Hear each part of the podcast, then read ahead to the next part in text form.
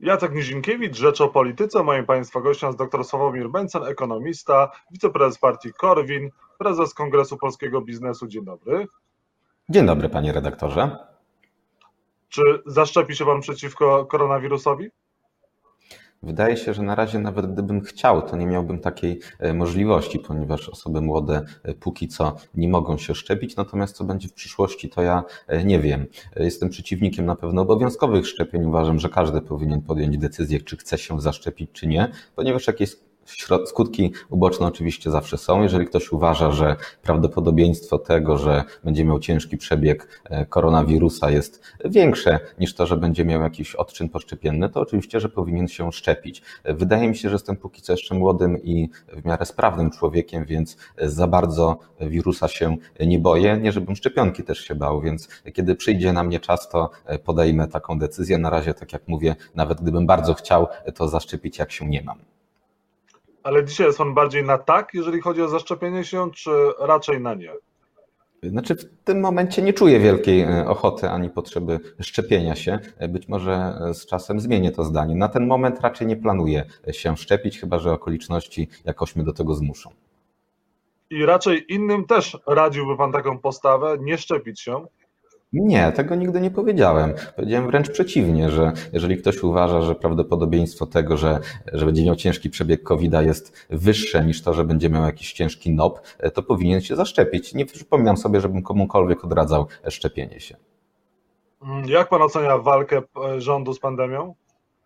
E, oceniam ją tragicznie i zresztą to nie jest kwestia oceny, to jest kwestia faktów. Jeżeli spojrzymy na liczbę zgonów nadmiarowych, na, e, na liczbę mieszkańców, to zdaje się, że przodujemy w Unii Europejskiej razem z Bułgarią, e, co jest w miarę obiektywną oceną rzeczywistości, ponieważ nie ma co oceniać przebiegu pandemii na podstawie liczby testów pozytywnych. Liczba testów pozytywnych w sporej mierze zależy od liczby wykonanych testów i nie jest to żaden miarodajny wskaźnik, jest łatwo manipulowalny. Jedynym takim bezwzględnym, bardzo wiarygodnym wskaźnikiem oceny poszczególnych rządów. Jest po prostu absolutna, bezwzględna liczba zgonów, w szczególności liczba zgonów nadmiarowych nad średnią zgonów z ostatnich lat i tu wypadamy po prostu fatalnie, co oznacza, że jakichkolwiek celów w postaci e, ochrony zdrowia ludzkiego czy ochrony ludzkiego życia to my nie osiągamy, wręcz przeciwnie, jesteśmy tu w zasadzie najgorsi w naszej części świata, e, a przy okazji e, bardzo ponosimy dużo skutków ubocznych. Jeszcze nikt nie wie, jak obecny lockdown i zamknięcie szkół długoterminowo odbije się na naszych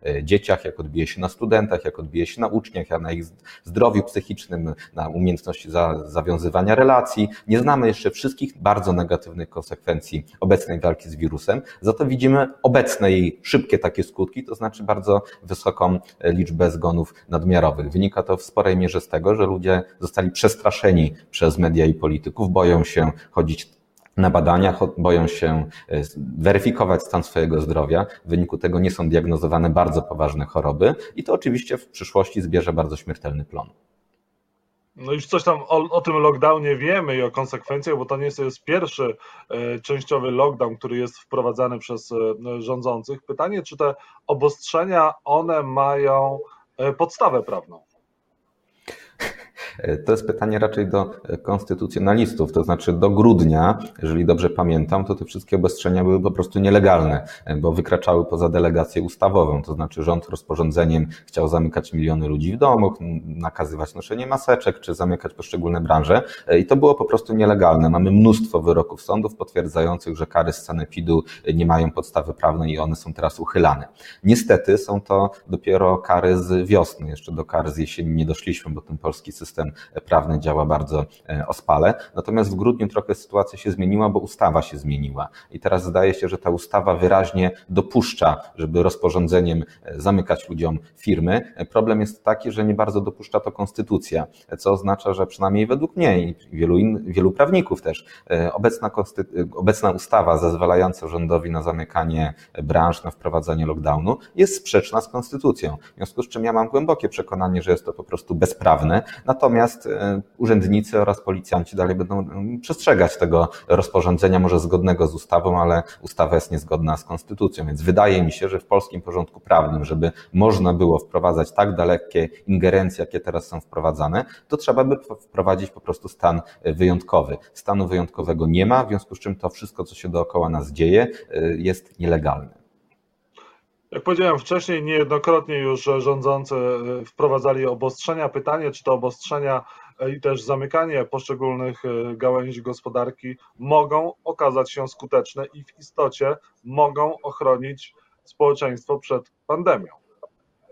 Rok temu można było jeszcze mieć nadzieję, że to jest jakaś metoda, chociaż od samego początku wskazywałem, że długoterminowo to nie jest żadne rozwiązanie problemów, bo nawet jeżeli wszyscy się, nie wiem, na miesiąc zamkniemy w domach i sprawimy, że w Polsce już nie będzie nikogo chorego na koronawirusa, to jeżeli równocześnie nie zamkniemy wszystkich granic, to ktoś nam zaraz tego wirusa z zagranicy przywiezie. I to wprost pokazuje, że nie da się wirusa zwalczyć lockdownem przy otwartych granicach. Mam nadzieję, że nikt nie chce zamknąć Polaków Polaków jak w stanie wojennym, tak żebyśmy nie mieli możliwości przyjeżdżania do Polski oraz nie wyjeżdżania. Zresztą to widzimy też na danych. Jeżeli porównamy krzywe zachorowań e, chociażby ze Szwecji czy z Wielkiej Brytanii i Polski, to te krzywe wszędzie wyglądają tak samo, niezależnie czy w danym państwie jest lockdown, czy też go nie ma. No, gdy Brytyjczycy wprowadzili zimowy lockdown, to w tym samym czasie, e, kilka tygodni później, zaczęły też spadać zachorowania w Szwecji, które lockdownu nie wprowadziły. Jak spojrzymy na poszczególne stany w Stanach Zjednoczonych, tam jest kilkanaście stanów bez lockdownu, e, reszta ma lockdown i krzywe zachorowań wyglądają tak samo. Jak policzymy średnią zgonów na COVID w Stanach z lockdownem i w Stanach bez lockdownu, to one się praktycznie te średnie nie różnią. W związku z czym, w mojej opinii, nie ma żadnych przesłanek za tym, że lockdown zwalcza wirusa. Nasz rząd powołuje się na e, taki artykuł, zdaje się, z marca zeszłego roku, że lockdown może opóźnić wirus, e, rozprzestrzenianie się wirusa, ponieważ on się rozprzestrzenia w restauracjach i w tego rodzaju miejscach, tylko to było badane w największych metropoliach w Stanach Zjednoczonych Zjednoczonych, gdzie ludzie jednak w tych restauracjach spędzają trochę więcej czasu niż w Polsce. E, ostatnio widziałem badania niemieckie na danych od całego zeszłego roku aż do października włącznie i tam okazywało się, że do e, transmisji wirusa, do tych zarażeń dochodzi przede wszystkim w domach oraz w miejscach pracy. No i teraz jest zupełnie oczywiste, że nie możemy zamknąć domów, nie możemy zamknąć wszystkich zakładów pracy, bo nie będziemy mieli co jeść, co oznacza, że nie jesteśmy w stanie powstrzymać rozprzestrzeniania się tak zaraźliwego wirusa.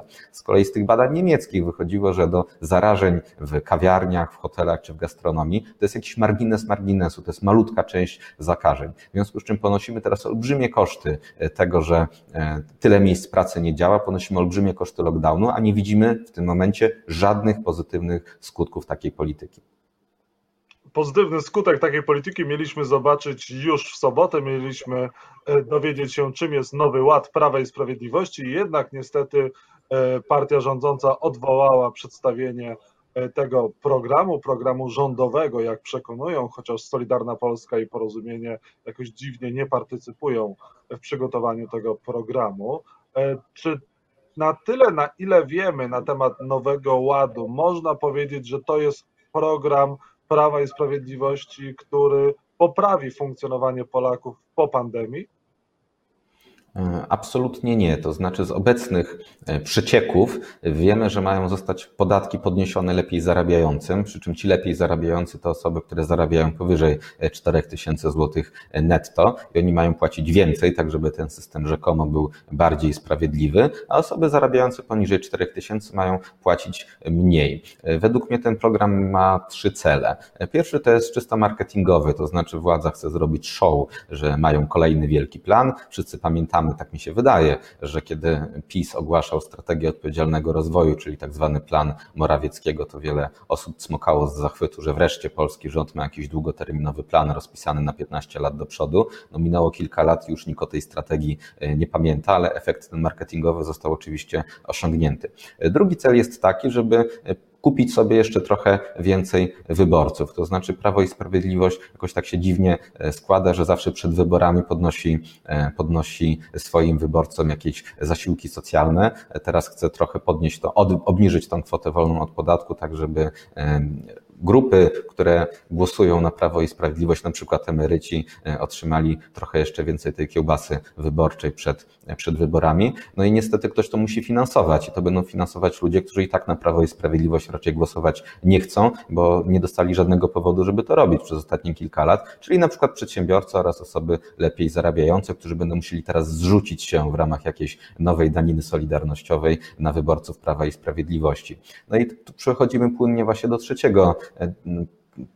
zamysłu e, rządu, to znaczy do tego, żeby jeszcze bardziej ograniczyć rozwój klasy średniej. Niestety wszystko, co się dzieje od roku, pokazuje, że Mateusz Morawiecki miał rację, mówiąc, że odbicie po kryzysie będzie miało kształt litery K. To znaczy ta, e, to ramię litery K idące w dół to będzie symbolizować właśnie polskich drobnych przedsiębiorców oraz klasę średnią, która dalej będzie wgniatana w ziemię, w której będą zamykane e, firmy, restauracje, kawiarnie, hoteliki, pensjonaty. Natomiast wielkie korporacje oraz spółki Skarbu Państwa mają być tym ramieniem idącym w górę. E, jednym z elementów Nowego Ładu właśnie ma być zwiększenie roli państwa w gospodarce, więcej wysiłku na siebie jeszcze mają wziąć spółki Skarbu Państwa. E, PiS chce, żeby politycy i urzędnicy mieli jeszcze więcej do powiedzenia w gospodarce, kosztem oczywiście prywatnego kapitału.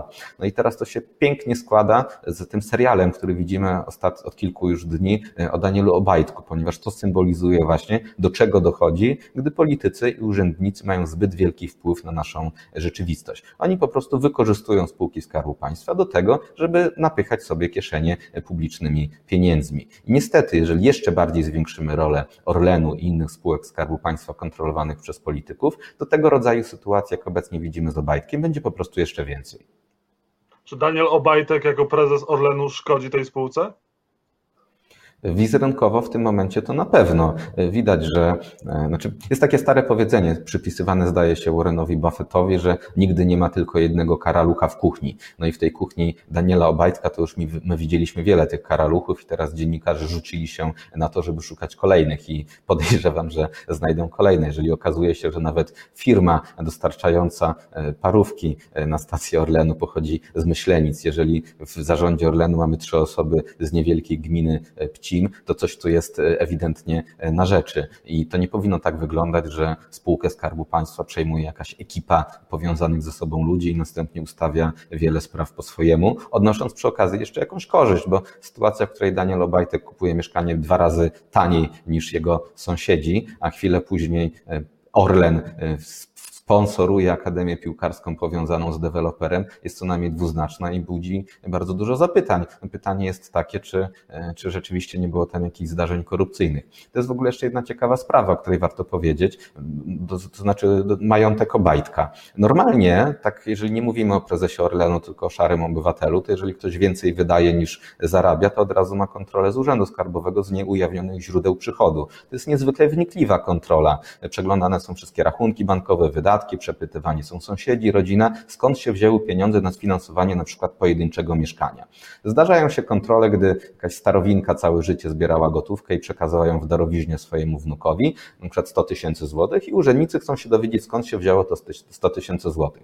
Były postępowania, gdy nowożeńcy otrzymali w kopertach podczas wesela pieniądze od swoich bliskich, od gości, kupili potem za to może nawet nie tyle całe mieszkanie, co chociaż wkład własny na to mieszkanie i od razu mieli kontrolę, która groziła 75% podatkiem od nieujawnionych źródeł przychodu. A tu mamy sytuację, kiedy ktoś, kto w ciągu swojej kariery zawodowej zarobił może milion czy dwa miliony złotych, nagle ma nieruchomości o wartości być może kilkunastu milionów złotych. Ja nie rozumiem, czemu Urząd Skarbowy jeszcze się tym nie zajął, bo jedna rzecz to prokuratura, która sama musi udowodnić komuś korupcję albo musi komuś udowodnić przestępstwo, ale w przypadku podatku od nieujawnionych źródeł dochodu, to ciężar dowodu leży na podatniku, który musi udowodnić, skąd miał pieniądze na tego rodzaju wydatki I jeżeli nawet on mówi, że dostał coś w darowiźnie od rodziny, to wtedy ta kontrola przechodzi na rodzinę, sprawdzając, czy oni mieli pieniądze na zakup takiej nieruchomości. I ja bardzo bym chciał, żeby urzędnicy skarbowi traktowali tak ostro nie tylko nowożeńców, nie tylko emerytów, ale również prezesa Orlenu.